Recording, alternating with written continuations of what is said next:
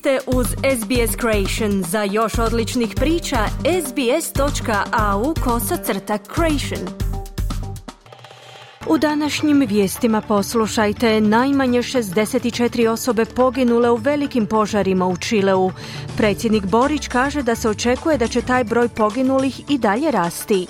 Odaje se počast za istaknutu pripadnicu prvih naroda Lovitiju Odonoa, koja je jučer preminula u dobi od 91 godinu života. I nakon udara na mete u Iraku, Siriji i Jemenu, iz Sjedinjenih država kažu da namjeravaju pokrenuti daljnje napade na skupine koje podržava Iran na Bliskom istoku.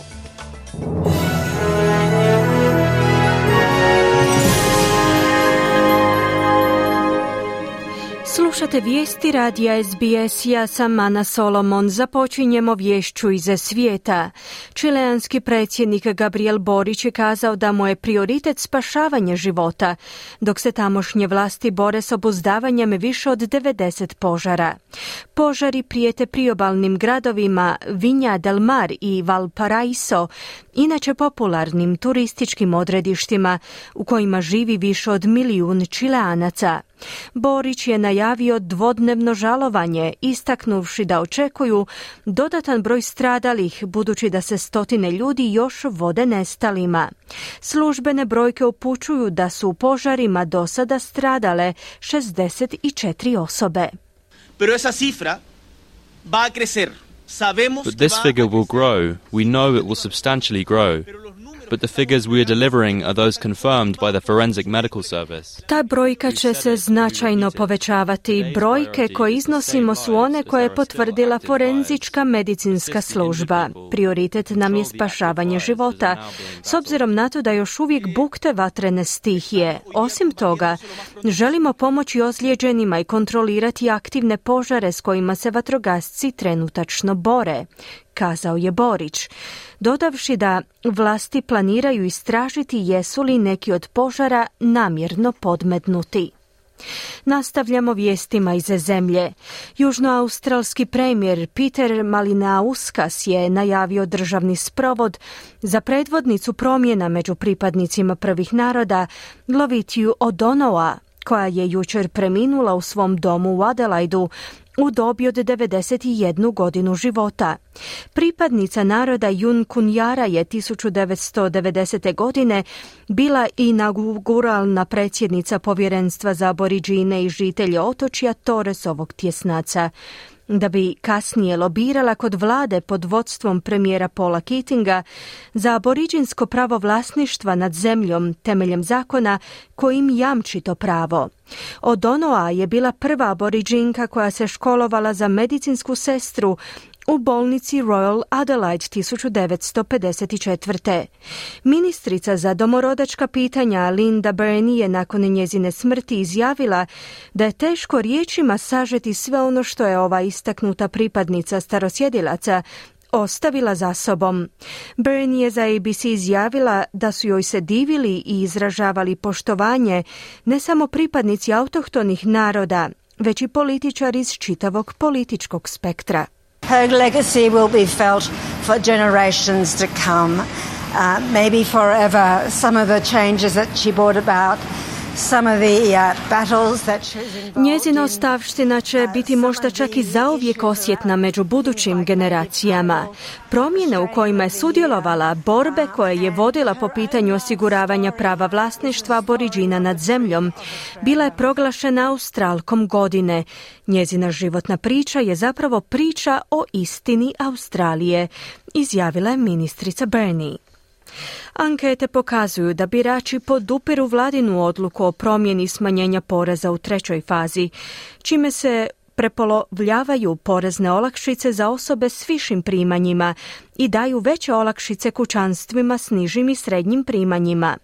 Rezultati posljednje provedene ankete javnog mijenja Newspoll ukazuju na podatak da 62% birača smatra da je premijer Anthony Albanizi donio ispravnu odluku iako je samo 38% ispitanika kazalo da će im promjene donijeti osjetna poboljšanja. Savezni rizničar Jim Chalmers bi trebao predstaviti zakon za reviziju poreznih promjena tijekom sutrašnjeg zasjedanja parlamenta. Neovisna senatorica Jackie Lambie je za Kanal 9 izjavila da je dobro vidjeti birače koji podržavaju premijera. Sometimes the economic circumstances change. What these were put in four or five years ago, and I made it very clear in my own speech, that was before COVID, that if the economic circumstances um. Ponekad se ekonomske okolnosti mijenjaju. Ove promjene su najavljene prije četiri ili pet godina, što je bilo pred pandemsko vrijeme. Već sam ranije kazala da bismo trebali ponovno razmotriti treću fazu smanjenja poreza u slučaju velikih ekonomskih promjena. I to je upravo ono što premijer sada radi. Skida mu kapu na hrabrosti da to učini. Ne vidim to lažnom, već zdravorazumskom odlukom koja ide u korist ljudima kojima je to najpotrebnije. Učinit ćemo nešto za naše birače kao što se to od nas i očekuje. To je način na koji djeluje australska vlada, istaknula je senatorica Lembi. U oporbi su do duše još uvijek se nisu izjasnili namjeravaju li podržati te promjene. Nakon udara na mete u Iraku, Siriji i Jemenu iz Sjedinjenih država kažu da namjeravaju pokrenuti daljnje napade na skupine koje podržava Iran na Bliskom istoku. Glasnogovornik Hutijske vojske Jahja Sareja je kazao da će skupina koju podupire Iran odgovoriti na napade Sjedinjenih država, Velike Britanije i njihovih saveznika, uključujući Australiju na 36 hutijskih ciljeva u Jemenu koji su se dogodili 3. veljače. Iran, Ire i Irak su ranije osudili američke udare u Siriji i Iraku, u kojima je navodno ubijeno gotovo 40 ljudi. Iz SAD-a kažu da su pogodili više od 85 ciljeva povezanih s milicijama koje podržava Iran i njihova islamska revolucionarna garda. Savjetnik Bijele kuće za nacionalnu sigurnost Jake Sullivan je za NBC izjavio da su nakon smrti tri njihova vojnika u napadima militanata u Jordanu ovi napadi samo početak odgovora SAD-a. There will be more steps. Some of those steps will be seen, some may not be seen, but there will be more action taken to respond to the death of the tragic death of the three brave U.S. service members. Biće daljnjih koraka. Neke od tih koraka ćete imati priliku vidjeti, a neke nećete, no uvjeravam vas da ćemo poduzeti daljnje radnje u odgovoru na tragične smrti trojice američkih vojnika. Ne možemo isključiti mogućnost daljnjih napada od strane milicija koje podržava Iran u Iraku i Siriji ili od strane Hutija, poručuje Sullivan. Vraćamo se u zemlju. Premijer Anthony Albanese je kazao da njegova vlada istražuje navode da su neki zaposlenici Palestinske agencije Ujedinjenih naroda za izbjeglice sudjelovali u napadima Hamasa u Izraelu 7. listopada.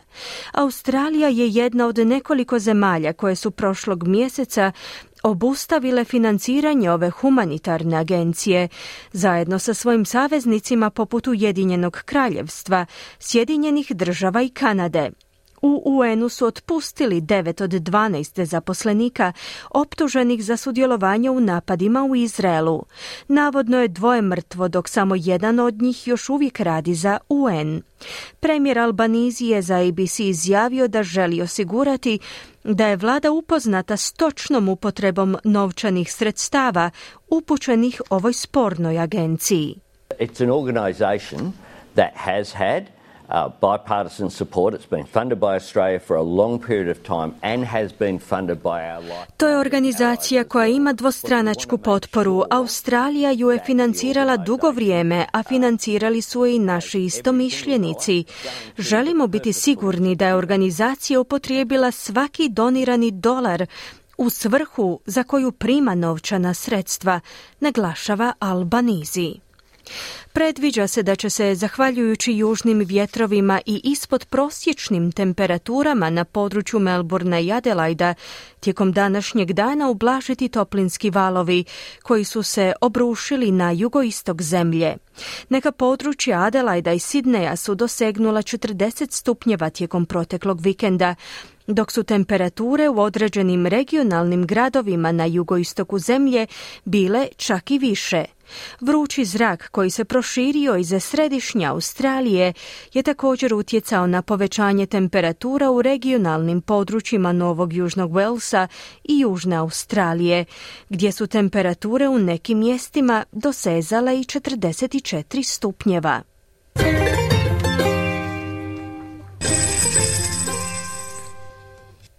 Danas jedan australski dolar vrijedi 0,65 američkih dolara, 0,60 eura te 0,52 britanske funte. I na koncu kakvo nas vrijeme očekuje tijekom današnjeg dana u većim gradovima Australije. Perth sunčano uz najvišu dnevnu temperaturu do 28 stupnjeva Celzija. Adelaide djelomična na oblaka i 25 stupnjeva. Melbourne oblačno 22 i u Hobartu će prevladavati oblačno uz 21 stupanj, Kambera kiša 27, Sidney manji pljuskovi uz mogućnost razvoja olujnog nevremena te 33 stupnja, Brisbane djelomično oblačno 33 i na posljedku Darwin gdje će prevladavati sunčano uz najvišu dnevnu temperaturu do 33 stupnja Celzija.